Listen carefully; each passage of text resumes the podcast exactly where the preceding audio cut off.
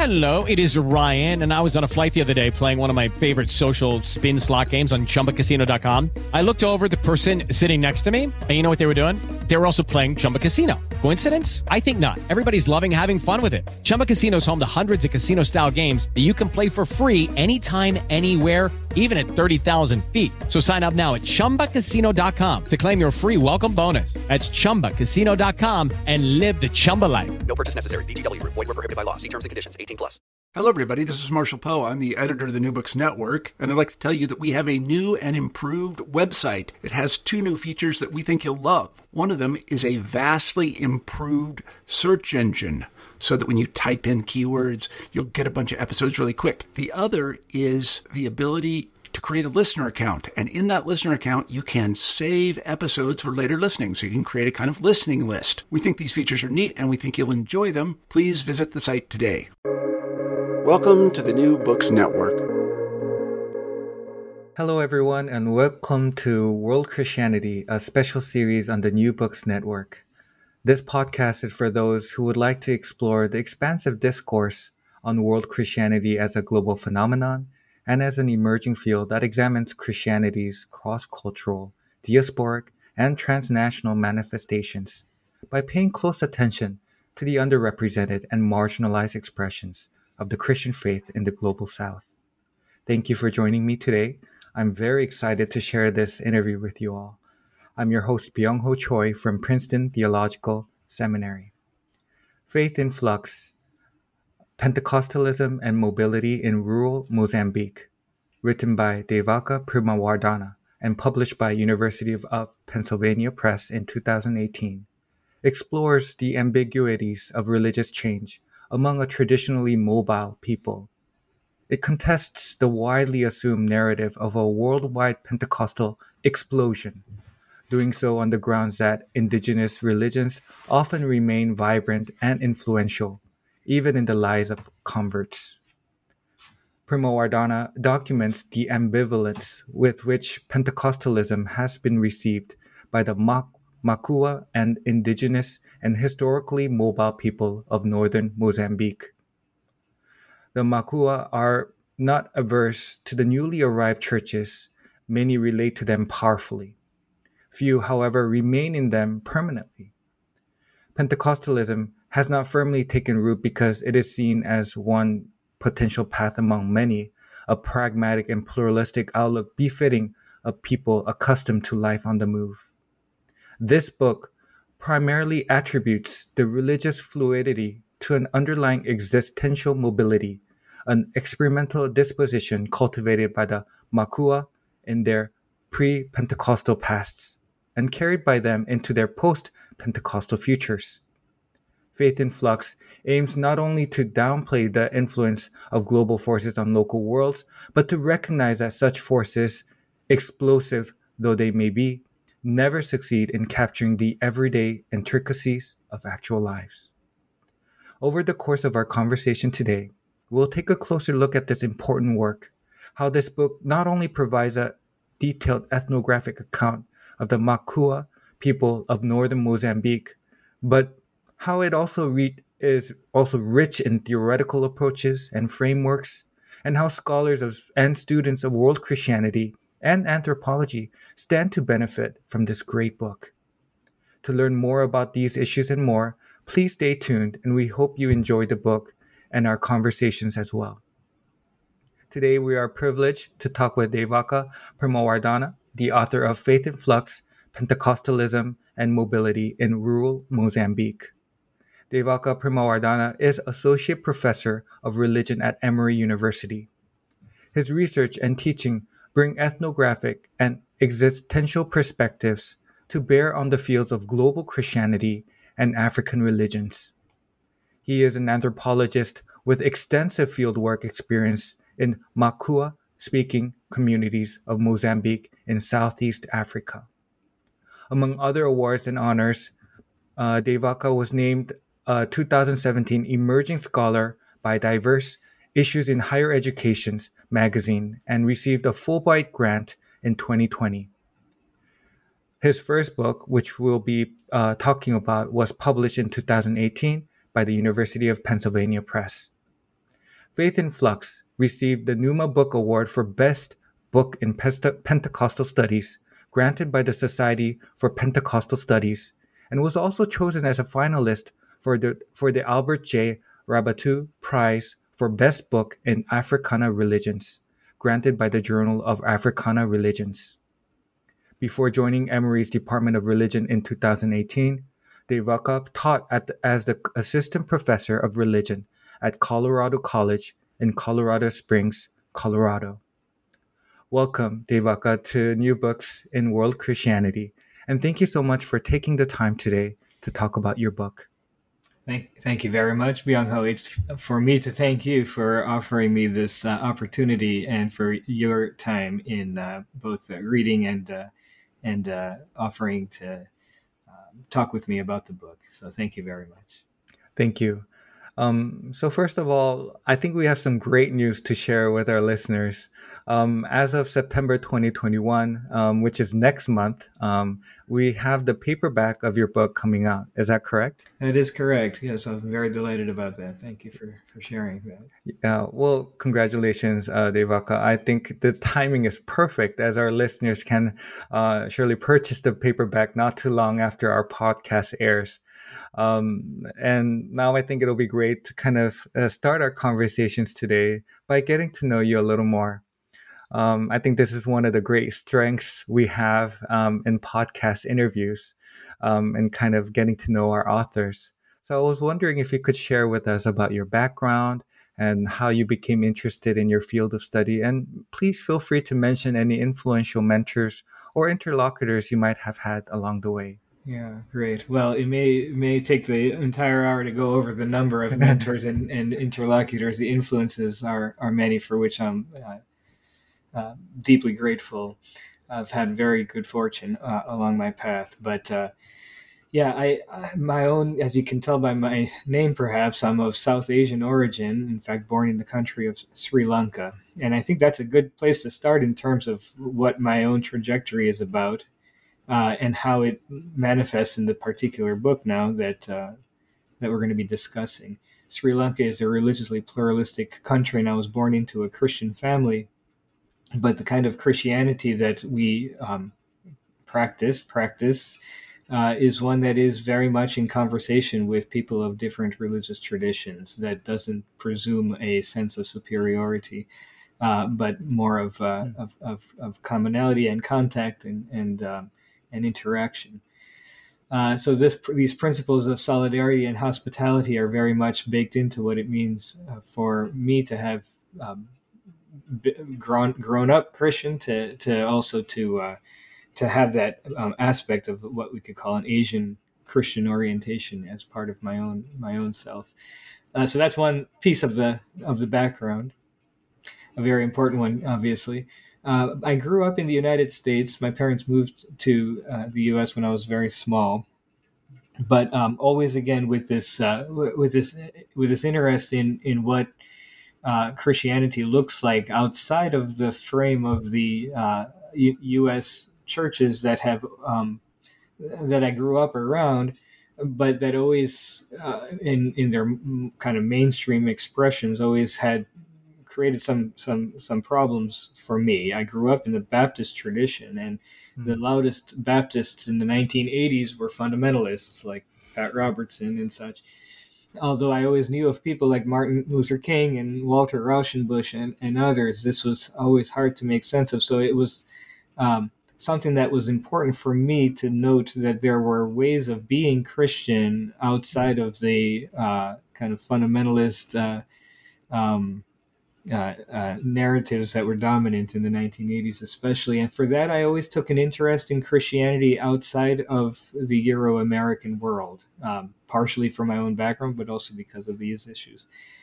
So I can fast forward from there to college and then to the Divinity School program that I did, where I studied at Harvard Divinity School for my master's degree under the tutelage of Harvey Cox, one of the popularizers of liberation theology in the North American Academy. And I remember asking him once if I could connect through him to some of the big name theologians in Latin America, the Leonardo Boffs and Gustavo Gutierrez, etc.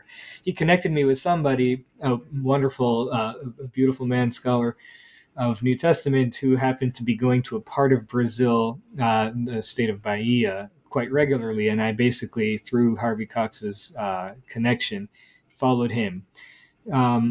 This is then becomes another big chapter in my path to where I am now, in that I ended up working and living in Brazil. I mentioned before with a good friend of mine and a teacher of yours there at Princeton, as Raimundo Barreto, working with him in social activism projects, on interreligious dialogue projects, very significant and important in this particular part of Brazil, where African-derived religions were demonized and seen as problematic, to say the least. I spent 2 years in Brazil and ended up, while there, realizing that in order for me to really understand what the state of Christianity is about, I really need to know something about Pentecostalism. And so I ended up, out of my liberation theology interests, developing also this desire to understand the phenomenon that was especially attracting relatively poor populations, and that is the phenomenon of Pentecostalism.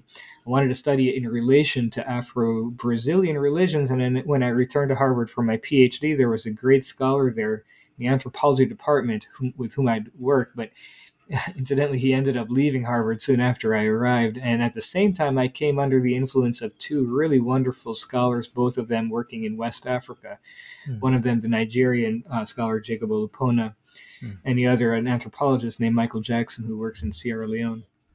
And the thought came to me as this opportunity arose with the departure of the person I was going to work with, that I might shift my own focus to the continent of Africa so as to be able to take full advantage of these two wonderful scholars, Olupona and Jackson, and the mentorship I'd get from them. And the realization that there were, like the country of Brazil is, other Portuguese-speaking countries on the continent of Africa that are very little known, very hardly on the consciousness of people in this country, even in the academy. That's partially because Africa on the whole is marginalized, but even within Africa, the Portuguese-speaking countries, we hardly ever attend to them. And so it felt like something of a calling to be able to use my language expertise and language knowledge of Portuguese to be able to move my work into a Portuguese-speaking country in Africa. So that's how I ended up in Mozambique. I did my fieldwork there during the PhD program, and obviously that's the period of research out of which came the book, Faith in Flux. Wow, thank you for this opportunity to kind of see how the journey that you took in coming this far. And I really appreciate how there were so many influencers and mentors that you had along the way. And kind of now shifting our attention to the current, I would like to kind of also invite you to tell us a little bit about how you came to write this great book, Faith in Flux, Pentecostalism and Mobility in Rural Mozambique. And how did this idea develop? And, you know, you take us on this journey of exploring the Niassa, right, in the northern province of Mozambique. So. Yeah. Please feel free to share with us as well. Yeah, there are a couple of important aspects to the book that I think are necessary to lay out before I tell you how I came to get to these. One is the empirical observation, the empirical contribution that I hope to make with this book, which is to say that there are parts of the world where Pentecostalism has arrived but not thrived. That is to say, where we have counter evidence to the standard narrative of Pentecostal growth and explosion, as is oftentimes reported. I didn't expect to see this when I first went to Mozambique. I knew Africa in general, sub-Saharan Africa, to be this center of gravity for world Christianity, as we talk about in this field, and for that to take especially the form of Pentecostal and charismatic expressions. So I never would have imagined seeing what I saw, but what I saw surprised me it frustrated me initially because I thought I need to find what I was supposed to find in order to do the research I'm here to do for a year. Mm-hmm. And what I was finding instead were places where some missionaries had arrived, but after having their church open for a few months, they had to close it, or who arrived and did some initial research and realized that this is not a place that's going to be hospitable to the Pentecostal churches.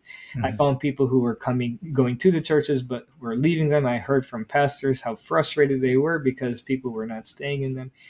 I kept finding ways to get around this by going to different parts of the country and maybe finding the places that I would be able to explore the topic of Pentecostalism's rise and grand impact on the continent or in a part of the continent. But wherever I went, I kept running into this frustration. And it suddenly dawned on me that this is more or less the principle of ethnographic research of the type mm-hmm. that I did. And sort of the rule number one is to allow your opening assumptions to be upended, and don't try to resist the evidence. Go with the flow, so to speak. As frustrating and difficult as that was, I simply decided at some point I need to stop fighting against what I'm seeing and let this be the story that I tell, a story mm-hmm. about Pentecostalism's occasional failure to flourish. Mm-hmm. And that's what I found in the particular region of Mozambique where I was. So that's the empirical element and what it is that got me to explore this in the northern part of Mozambique where I was for a set of accidental kind of twists and turns. But the theoretical point then is also, I think, worth noting. And this is also a bit of the story I want to tell, which is that I feel very strongly about the ways in which human beings are fluid and flexible in their dispositions by as a general rule, but I think the effect of modernity is largely to cause us to become much more fixed in terms of our residential patterns, in terms of how we identify ourselves, the identities we claim. Mm-hmm. What I found fascinating about the Makua speaking people is that they privilege mobility and fluidity, and they hold on to this disposition that I think is there within all of us, but they do so in particularly interesting cultural and historical ways that manifest then in the kinds of relationships that they have with the Pentecostal churches. But that's a little bit about how it is that I came to take an interest in the particular part of the country and the particular people of the country of Mozambique, where I ended up doing my research. Mm-hmm. Wow, thank you for that great answer. And it kind of really helps us to put into perspective that this book is not, set out to just simply refute, what you've mentioned, how there's this global Pentecostal explosion, but you try to tell the stories, the unknown stories, and you shed light into the places where, as you mentioned, Pentecostal churches have not yet flourished as much.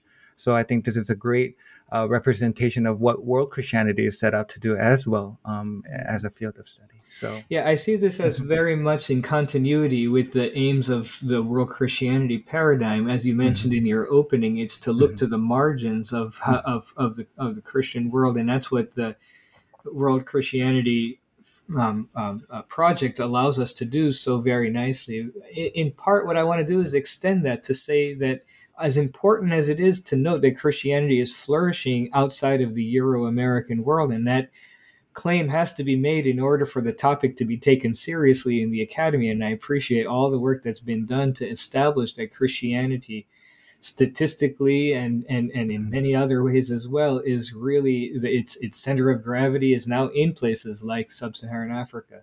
Mm-hmm. But what I think I've been gratified to see scholars of world Christianity appreciate this move as well, is that if we want to attend to the margins, we have to also take seriously the margins of the margins. That is to say, places where Christianity has not taken root. Mm-hmm. and that also is part of the story of global Christianity. And so that, I think, I appreciate you noting, that's something that I hope to do here, not to refute, as you say, not to refute the statistical facts of Christianity's growth around the world, mm-hmm. but to complicate the story by attending to how Christianity looks in places where it doesn't, in fact, explode or flourish the way it does perhaps elsewhere. Right. And thank you for that answer. If I may just, you briefly mentioned how the kind of stories that the reasons why you've reached out to northern province of Mozambique and especially to the Makua societies. And in order to kind of set the groundwork for your book in the introduction, you asked some of the important questions. Help us as readers familiarize ourselves with some of the frameworks, approaches, and methodologies you are kind of employing. Mm-hmm. And you mentioned how you utilize this principle of existential mobility as your guiding kind of premise to this book.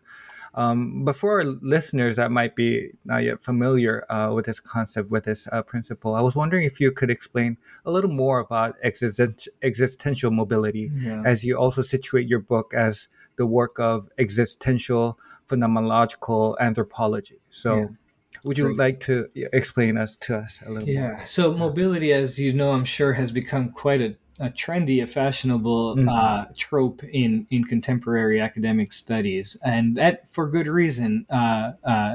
You and I are good examples of transnational mobility. Yes. And this is a phenomenon that is increasingly common and rapid around the world. And there's a lot of ways in which Christianity connects with this history of mission, of migrations along the lines of missions, for example, of media, etc.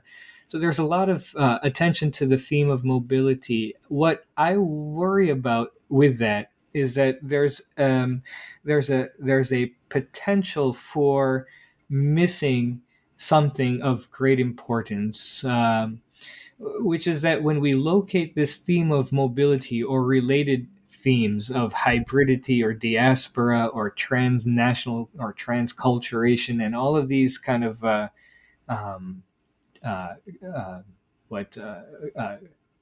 all of these terms that have currency, analytical currency today, when we associate these with obviously cosmopolitan sites, big urban centers or the World Wide Web or transnational networks, etc., it can feed into, inadvertently for sure, but it can feed into a narrative that there are certain parts of the world or certain people of the world who are not part of those transnational, obviously cosmopolitan centers, sites that are in fact not mobile, that are more or less static, that are more or less stuck in place. And so when you look at parts of what are sometimes termed traditional Africa, rural Africa, primitive populations of the world throughout, the reigning stereotype about them is that they are static, that they are outside of time, outside of history.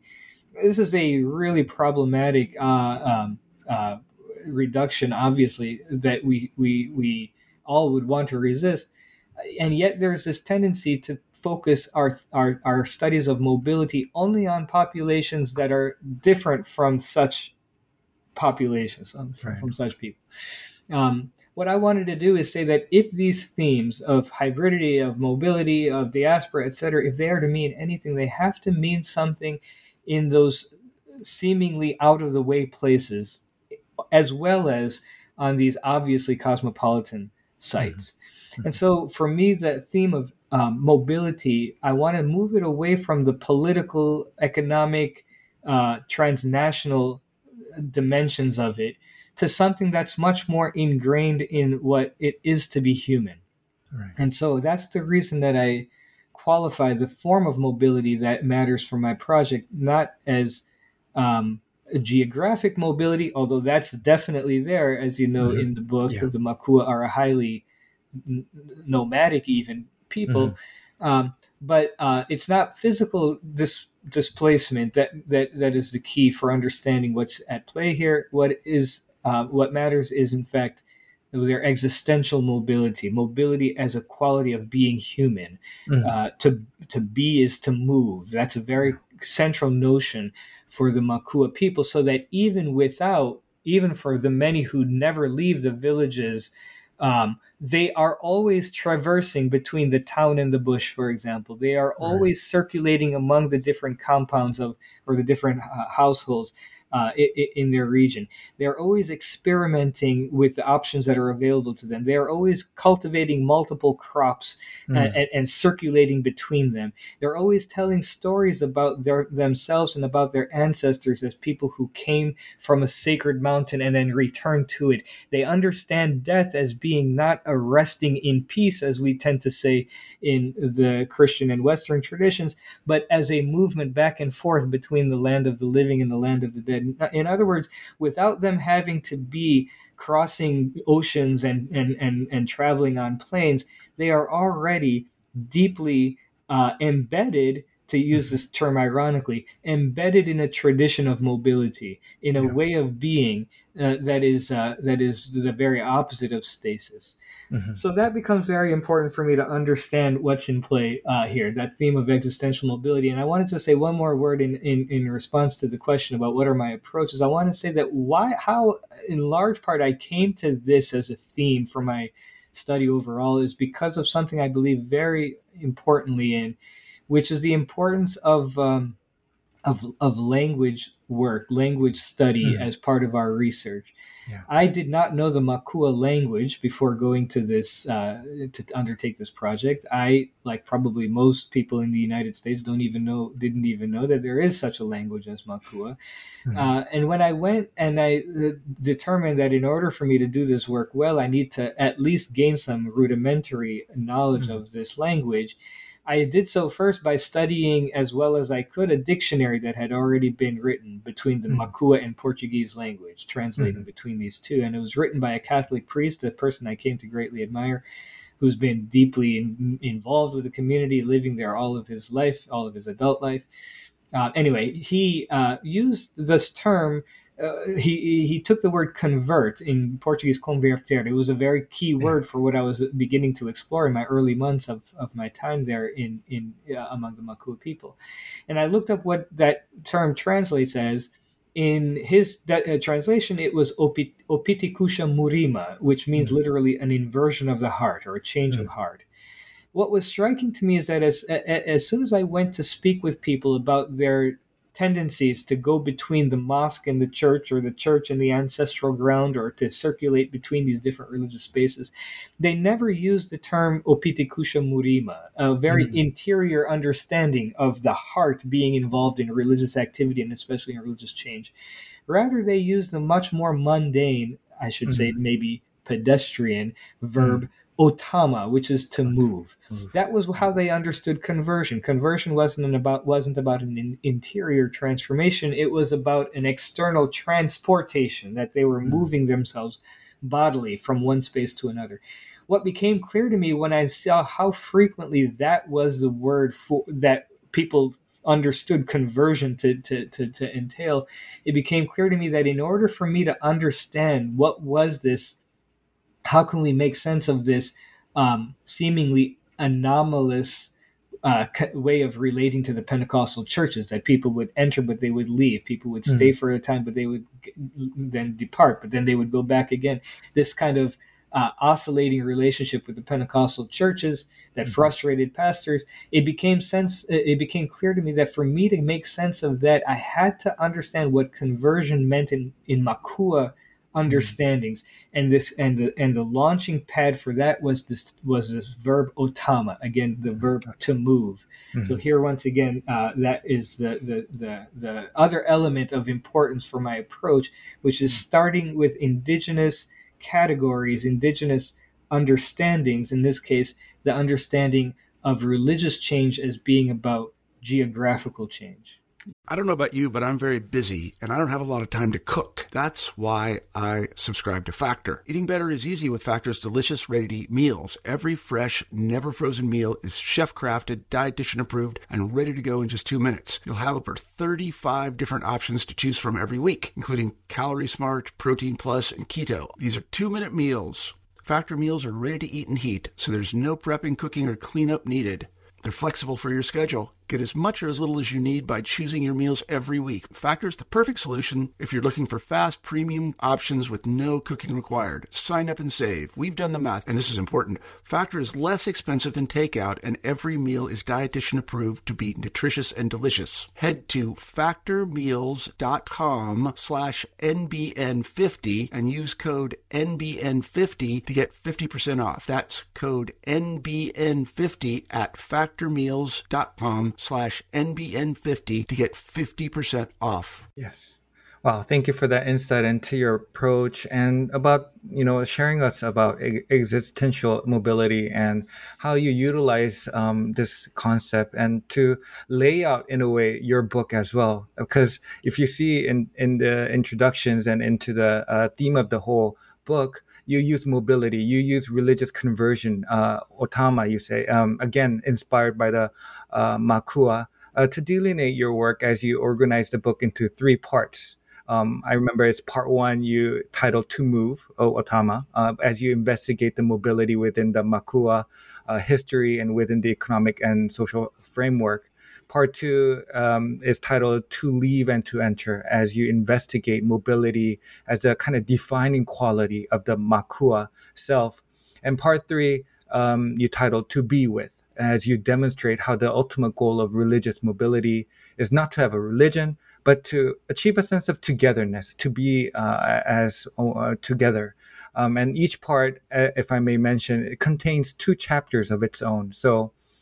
But in order to kind of fully embrace our conversation today, and I know you briefly mentioned about how the people of Makua have this culture of mobility, as I think it will be great to briefly mention about their history as well, because their history also really is central in how this culture of mobility has formed.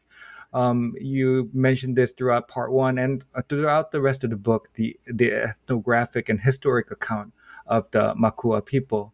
I was wondering if you could kind of briefly share with us how their history, the history of the Makua, how it has been filled with flights and migrations and encompassing this culture of mobility. Do you mind sharing just briefly about their unique history?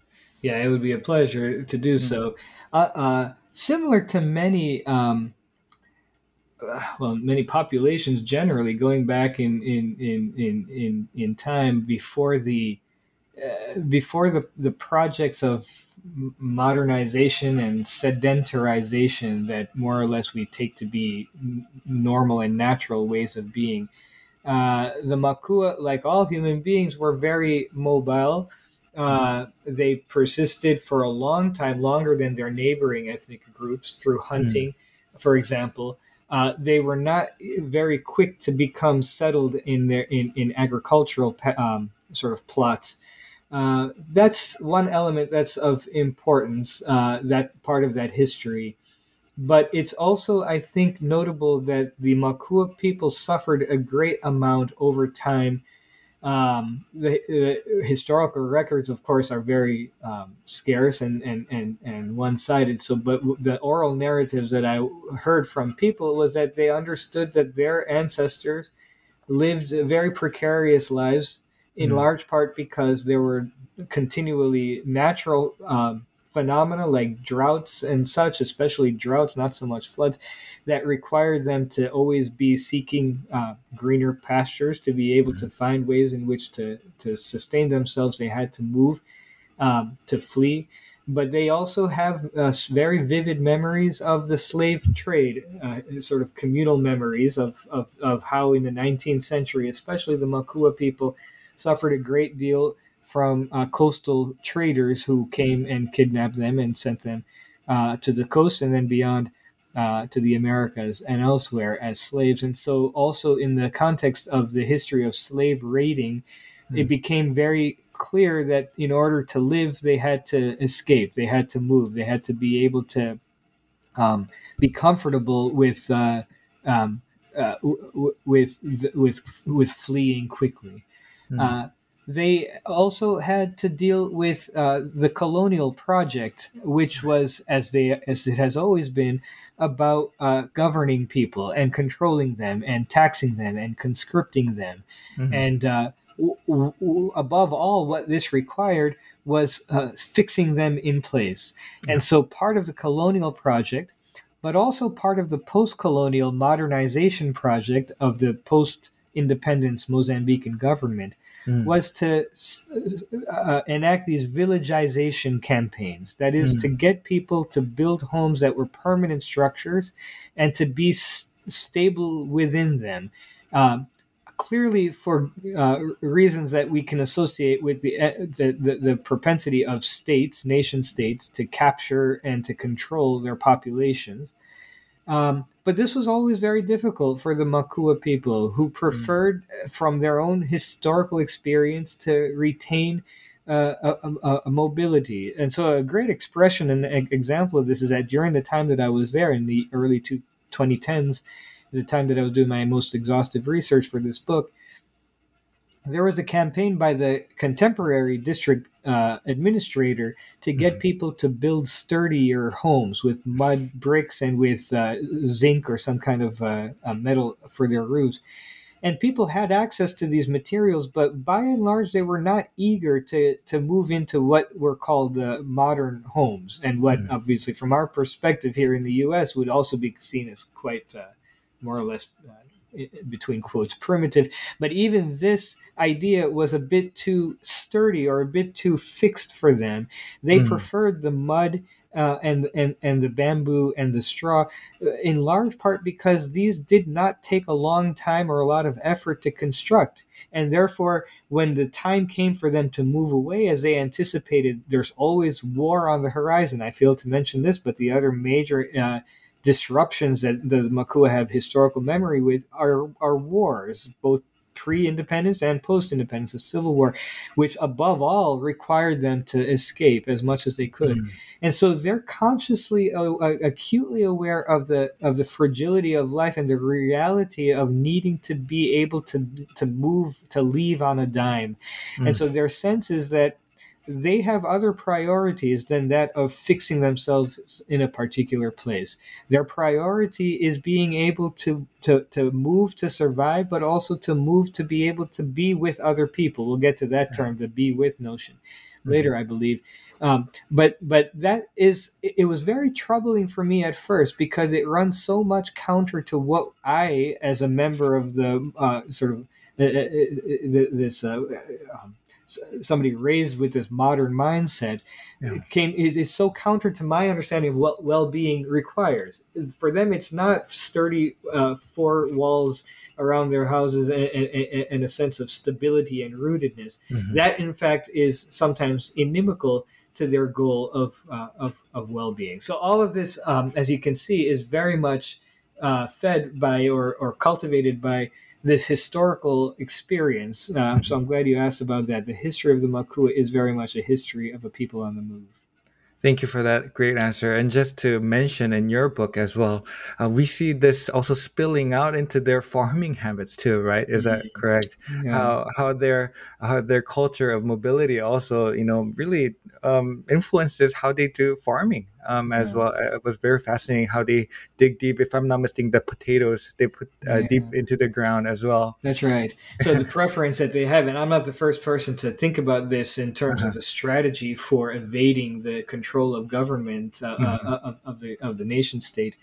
James Scott, his work was very influential in getting me to think about this. He's a political anthropologist. His book, "The Art of Not Being Governed," he writes about tubers or root crops like cassava or potatoes as having this, of lending this ability to be planted underground, invisible to the tax collector, so that people could dig them up piecemeal as needed. This is what he calls an escape crop, a crop that is especially amenable to people who need to be ready to move on a dime. But the other element there I'll briefly mention is shifting cultivation, a habit, a pattern of cultivation that again is sometimes is sometimes critiqued by people who wanting to modernize agricultural work by saying that you ought to have your own plot, and rather than sort of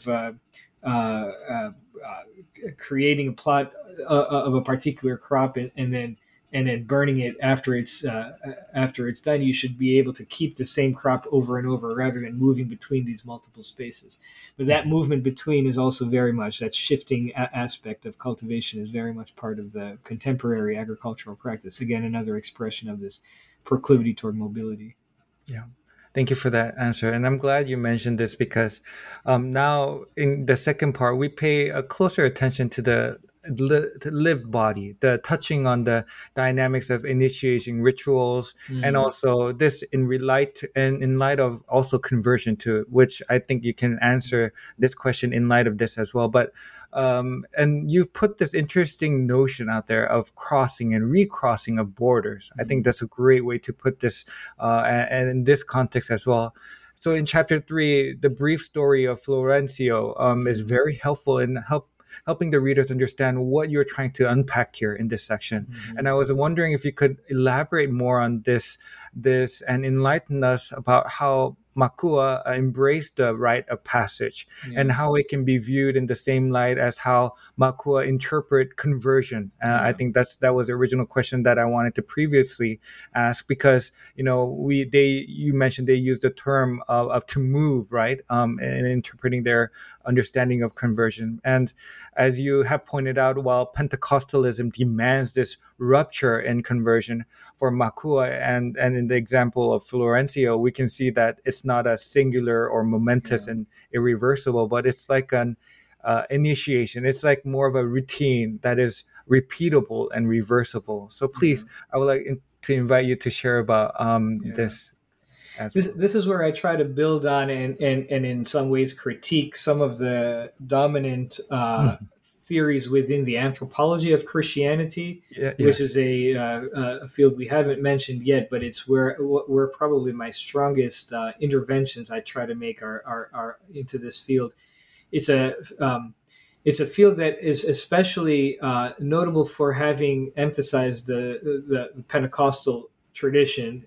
It's a lot of the literature focuses on it. And a lot of the theorizing around it associated with the founder of this field, Joel Robbins, especially, is around this notion of discontinuity or rupture. That is, that Pentecostalism is notable not only because it spreads widely, but wherever it spreads, it displaces that which came before. It entails an understanding of change that is so radical that it means that it leads people to more or less break with their pasts. This is a very interesting and I think brave theoretical intervention within the anthropological tradition that has always stressed continuity. And so I very much take this point, and I like the importance of this contribution to say that people are capable, even so-called traditional people, insofar as they do things like convert to Pentecostalism, are capable of radical and rupturing change. But what I found in the case of the Makua, and this is the case with my friend Florencio, I'll tell you briefly the story of him, or for your audience, I know you know it already, is that he was a member of the Pentecostal church, but he went and attended a rite of passage when he was 13 or so.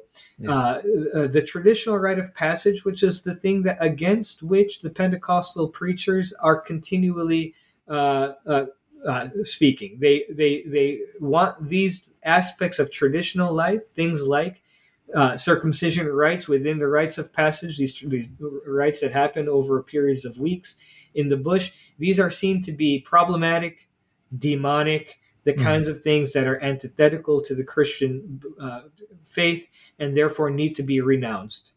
And what I found in the case of Florencio is that, well, he was a part of the church, the Pentecostal church, but that didn't stop him from going to the traditional rite of passage. And what was necessary for me to understand why he would be capable of this, I found the evidence for that, or the understandings for that, to be evident within the rite of passage itself. And what was important for me in noting this, my own observation of this male rite of passage that I was privileged to be able to attend and observe on two different occasions, is that two things that were really significant about them, both of which put my understanding of these rites of passage give it a different spin than the traditional studies of rites of passage, Victor Turner, etc., Arnold van Gennep, that usually talk about rites of passage as a unilinear transition from boyhood to manhood or from girlhood to womanhood. That is to say, it is a single direction of movement, and also that the space, that liminal space, as it's theorized, of the ritual grounds, is understood to be sort of an amorphous space, that there's no real structure to it. It's the anti-structural zone. What I found, in fact, to be the case is that both of those assumptions are wrong in the Makua rite of passage. In the first point is that the boys will enter into the ritual ground, but when they return, they retain many of the properties that they had when they went in. And they return, for example, to their mothers, and they have the same kind of intimacy with the mothers that they had before. There's certainly a change that's in play, but I think it's overstating the case to say that they are radically new kinds of people, that they have ruptured from their past, as would be said among these theorists of rites of passage.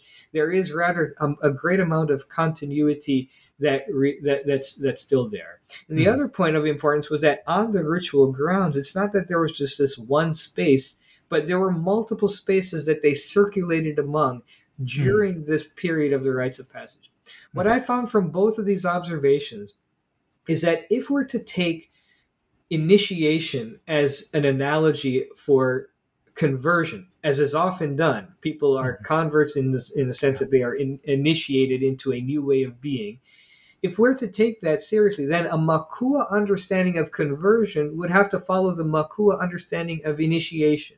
The Makua understanding of initiation is that borders are real. There's a real difference between the village and the bush within which the ritual takes place. There's a real distinction between the different subspaces within the ritual grounds.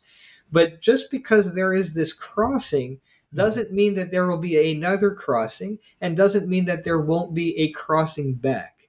Thus, what I came to see is that a Makua understanding of conversion premised on a Makua understanding of initiation is that rupture is real, but as you said, rupture is also repeatable and reversible. People can cross, but they can also cross back. This is important for me to understand then the lives and the tendencies, that the stories of people like Florencio, who crossed into Pentecostalism, but crossed out of it, and then crossed back again. This back and forth pattern, I want to say, takes seriously this possibility of radical rupturing change, but it doesn't make it the end point. It doesn't lead to people being stuck, or static as a result. I phrase this in some parts of my book in terms of the tendency to see the especially Pentecostal Christian tradition as a tradition of being born again. The born again phenomenon is there, but people can be born again. And that's what I want to emphasize here. There is a multiplicity, there's a continuity, there's change, radical change that's real, but there's a continuity of that change as well. People change, but they change again. People are born again, and then they're born again. In other words, there's a possibility of this repetition that I think is missed in a lot of the ways conversion has come to be theorized. Yeah, and thank you for that answer. And it kind of we continue to build up on our previous discussions, and this is a great understanding to have and to discuss this next question. And that is, you aim to describe the Makua religious experiences in terms of a polyontological mobility, by building on Janet McIntosh's study of Islam among the Giriyama of Kenya, in which she proposes polyontology as the conceptual alternative to syncretism and hybridity. I was wondering if you could say more on what you meant by polyontological mobility, and as you kind of frame this for the Makua religious experiences, and what this polyontological mobility entails. So very clearly what I'm trying to do in this book is make some contribution to the longstanding debates over the categories of religious identity that usually have multiple terms associated with it, syncretism and hybridity, the anthropology of Christianity has resisted these terms in large part because they want to see rupture as a possibility where people go from being one kind of identity to very cleanly another kind of identity. And so this is one way of critiquing the categories of syncretism and hybridity. I agree with the need to think critically about these terms. In fact, what I found among the Makua was not precisely what we tend to mean when we talk of syncretism and hybridity. Yeah. In other words, it wasn't a melding or a blending of traditions. The traditions, and there are multiple at play here, there's Christian Catholicism, there's the Pentecostal churches, there's Islam, and there's what has for some, but not for everybody, been conceptualized as ancestral religion, right.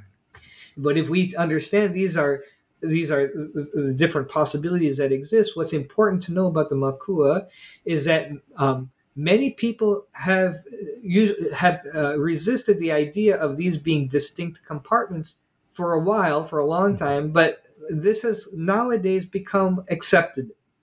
That there are distinctions between these traditions, there are borders between them. These are separate traditions, yes? What's important for us, though, is to note that even though they've accepted this epistemology, we can say, an epistemology of distinct religions, they haven't accepted the implications that epistemology has for their identity. What they do is they bring their subjectivity that is characterized by this deep existential mobility, as I've discussed before, they bring their propensity toward movement to this epistemology of distinctions. What that means is that rather than having religions blend together, what we see rather is this compartmentalization, this willingness to see the traditions as separate, but without a willingness to remain tied only to one or another. In other words, then what becomes important for me is, as an alternative to syncretism or hybridity, this notion of polyontological mobility or polyontologism, as Janet McIntosh theorizes it. And I think that this is a term that helps me to understand what's in play here. Again, the problem in this case with syncretism, hybridity, and other such terms is in fact that they ultimately become another singularity, another ism. Everything becomes coherent within another big whole thing. It's a mono-ontological idea, not monotheistic. You've got the monotheistic traditions, but this mono-ontological notion is that you either have this tradition or you have this mixing of multiple traditions. Either way, you're talking about a singular thing. The mixed thing is still a singular thing. And what I think I like about this polyontology notion is that it preserves the possibility of pluralism as pluralism, a radical kind of pluralism that says we don't need to conjoin things to acknowledge that there is difference. And what the Makua show is that without combining everything into one, while preserving the distinctions of these different traditions, they can still relate in a multiplex fashion to the varieties of things about them. And that's, again, a key to understanding that comes from things like the initiation rite. Right. But it's what I observe very much in the ways that people navigate, negotiate, that they traverse these borders between the different religious traditions that are available to them. Wow, thank you for that answer. And I love the way how you use the word compartmentalization in a way. You're having you have a multiple belonging in a way, but you're separating them. But at the same time, this polyontological mobility, this concept, this notion, is very helpful in understanding better the Makua religious experiences. And thank you for that, for sharing that. Absolutely. Now, segueing into the last part of your book, which is titled "To Be With You," you tackle on some important questions. Again, the big why question regarding this religious mobility, helping us to see how the reason why leads to the sense of being with, or this togetherness.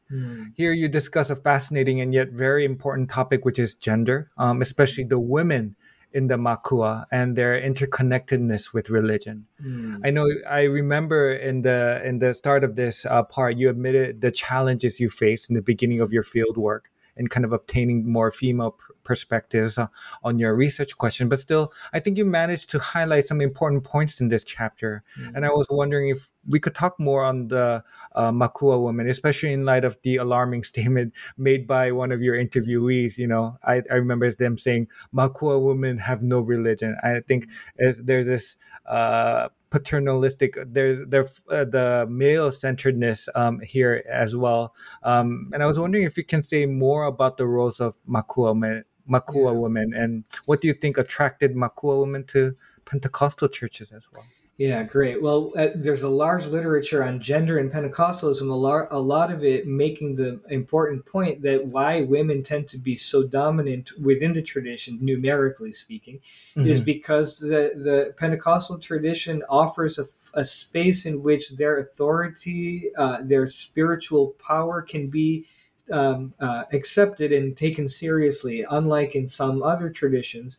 Where the patriarchal structure is especially evident. Now, there's no doubt patriarchy within the Pentecostal churches, even those that I studied in this part of Mozambique. But part of what attracts women to the church is the ability for them to be spiritual healers, for example, mm. to mm-hmm. voice their prayers audibly and to have a certain degree of autonomy and power that's lacking in other churches. What I see is characteristic of Pentecostalism also holds for what could be called, for lack of a better term, the ancestral religion of the Makua, where women are also the power brokers. They're the ones mm-hmm. who convey the relationship and the prayers and the offerings between mm-hmm. the living and the dead, for example.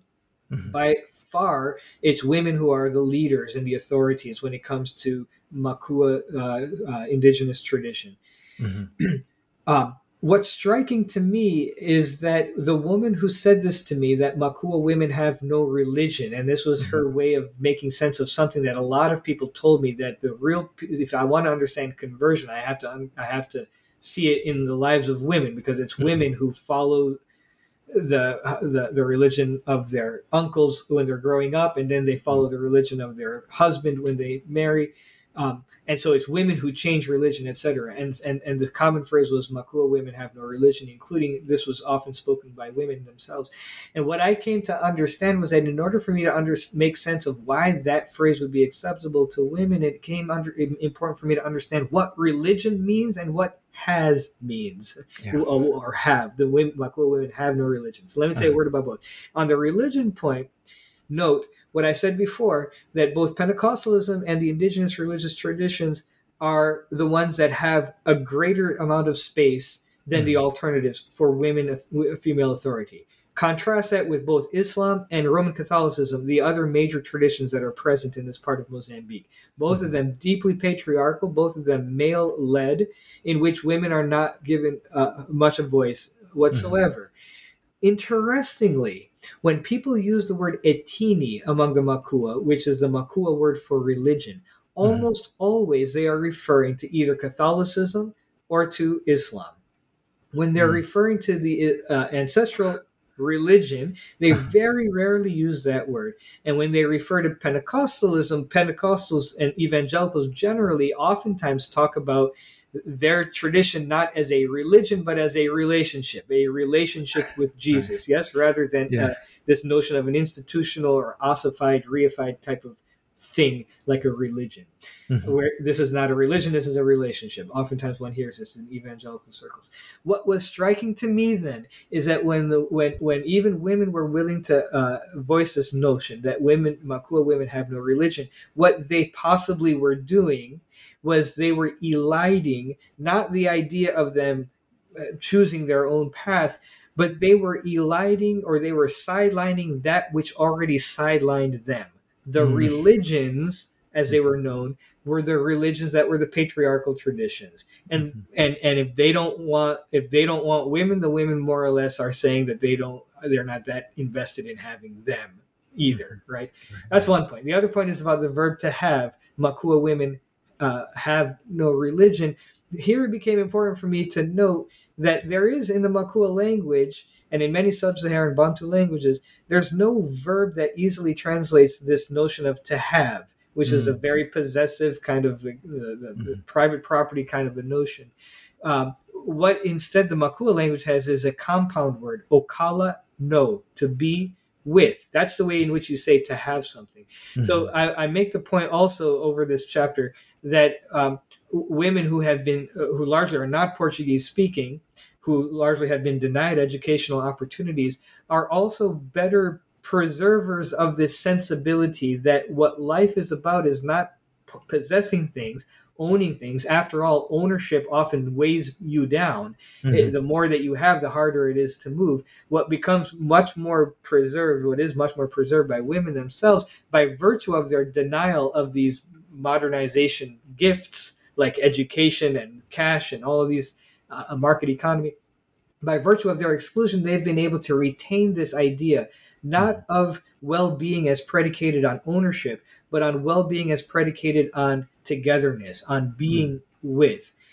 So here also, there's a way in which we can understand this idea of having no religion is acceptable to women, because to have anything in the sense of the Portuguese or the English versions of this notion of to have is to accept a way of being that is less than ideal. Because in other words, because as I've said before, to have things in the sense of possession is to make it harder to move, and to move is what is sort of is more or less the foundation of what makes it possible to be with other people.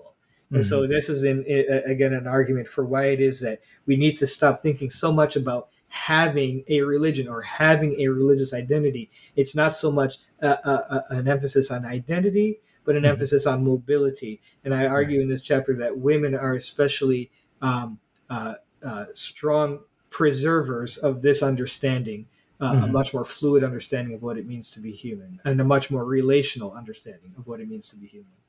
Of course. And thank you for that great answer. And I know I'm being aware of the time here, and it's already, you know, we've talked so much, but it's already leading up to our last chapter in your book.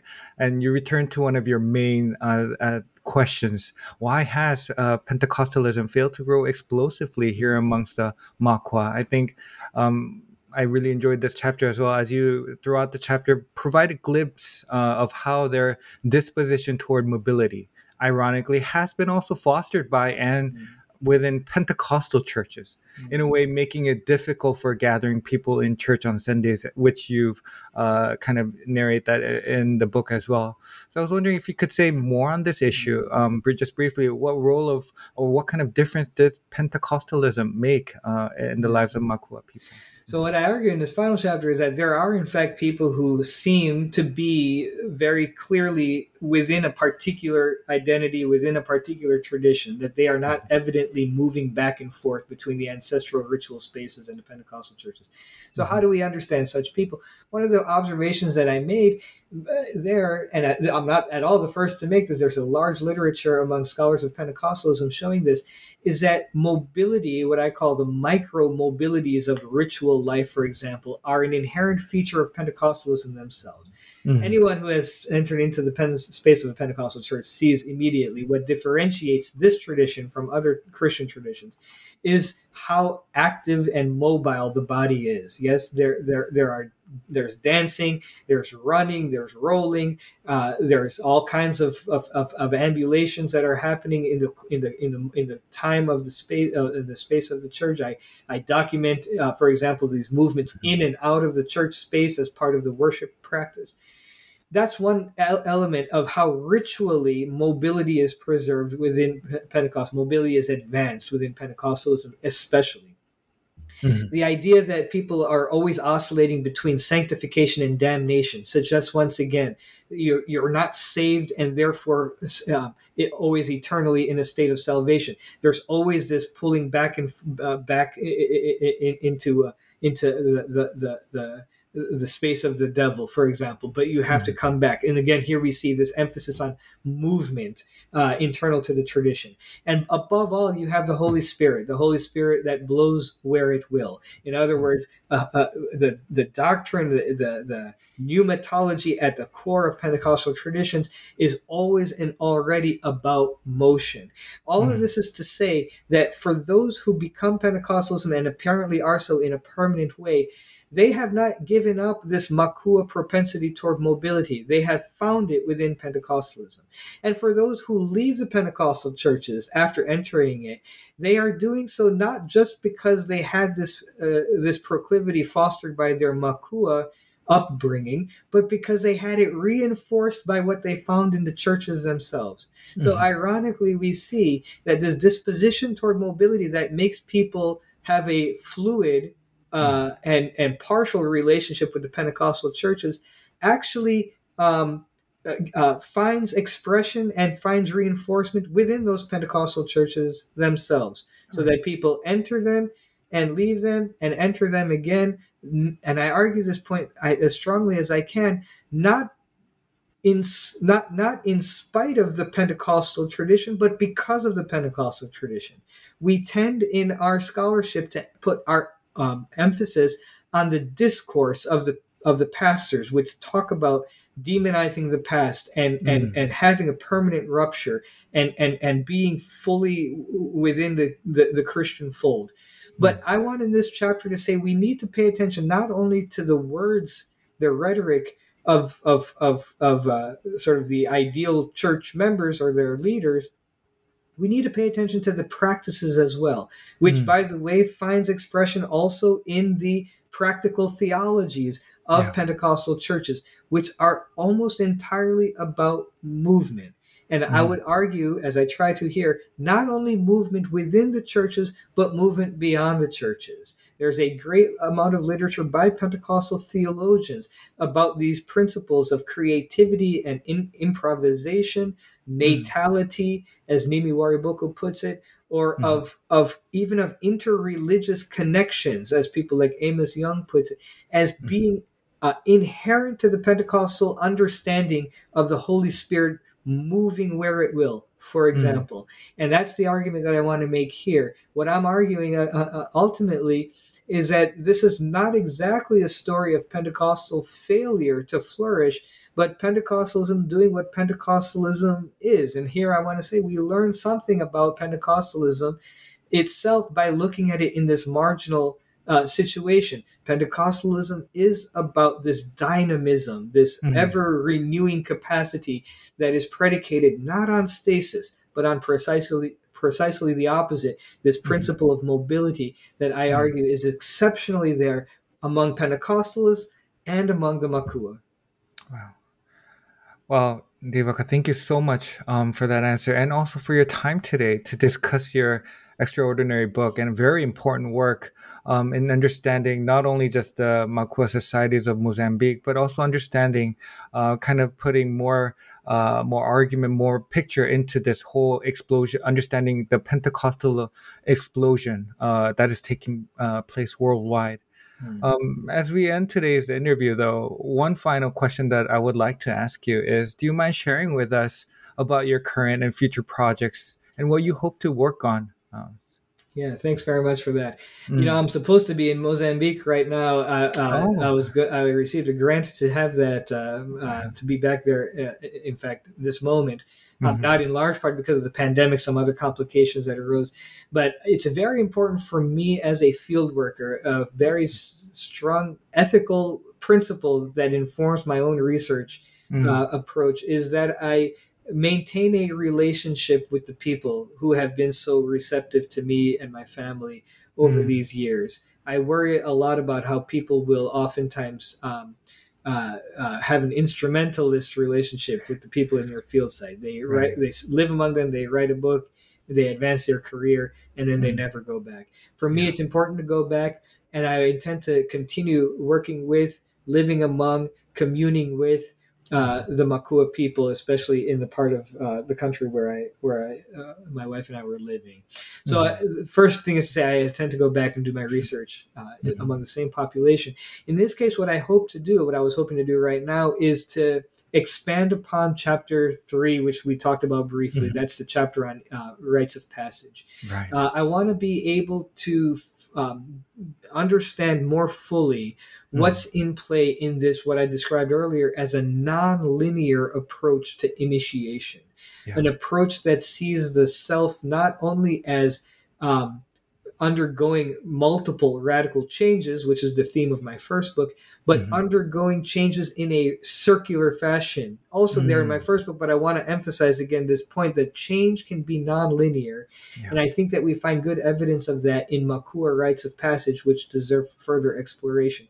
For two reasons especially, in large part because the dominant literature about rites of passage in Africa and elsewhere is again about this unilinear shift, which I think is a maybe inadvertent application of a Western paradigm about what maturation consists of, a movement without return, without looking back. That's one reason. But the other reason has to do, again, with my desire to make some interventions in the field of anthropology or in ethnographic studies generally. A lot of times we talk about fieldwork as a rite of passage. Yes, we do our research and we go undergo this ordeal. What I worry about is the point that I made in the beginning of this answer, is that licenses the possibility of doing the fieldwork, leaving the field site, and never returning to it again. But what I want to see is that if we talk about fieldwork as a rite of passage, I would also like to see it, as the Makua do, as a rite of return. In other words, we do the work, we become different kinds of people, but we retain a relationship with that which came before. Just like the Makua boys who become men retain a relationship with their mothers as their dear sons. That's the argument that I'd like to develop in the course of my next project, but that's going to require further fieldwork, which I hope to get back to, especially when global conditions allow. Right. Wow. Thank you, Devaka, for sharing that. And that sounds like a great plan. And I really love how you put returning back to the field that you work. I think that challenges not only myself as a student, but also in my future research as well. You know, you got to appreciate not only just during your time at the research site, but also returning back. I think that the way you put it and how you relate that to the rites of passage is just wonderful. Thank you for putting it that way. Well, thank you very much. And thank you so much for the opportunity, Byung-Ho. I really admire the project you've undertaken to give a platform to the recent scholarship on world Christianity. And I know it's a major time commitment on your part, I can imagine. So for all the work you've been doing, it's a service that all of us in the fields related to world Christianity and in world Christianity, all of us appreciate. So thank you. Thank you. And also thank you, everyone, so much for listening to today's episode, in which we explored Devaka Premawardhana's book, Faith in Flux, Pentecostalism and Mobility in Rural Mozambique, published by University of Pennsylvania Press in 2018. And just to inform our readers, the paper book will be coming out in September of 2021 as well. Once again, thank you. This is your host, Byung-Ho Choi, and stay tuned for the next episode of the New Books on World Christianity.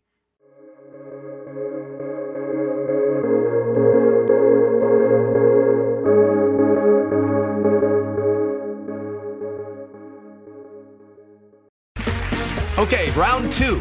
Name something that's not boring. A laundry? Ooh, a book club. Computer solitaire, huh? Ah, sorry, we were looking for Chumba Casino. That's right, ChumbaCasino.com has over 100 casino-style games. Join today and play for free for your chance to redeem some serious prizes. ChumbaCasino.com. No purchase necessary. Void where prohibited by law. 18+ terms and conditions apply. See website for details.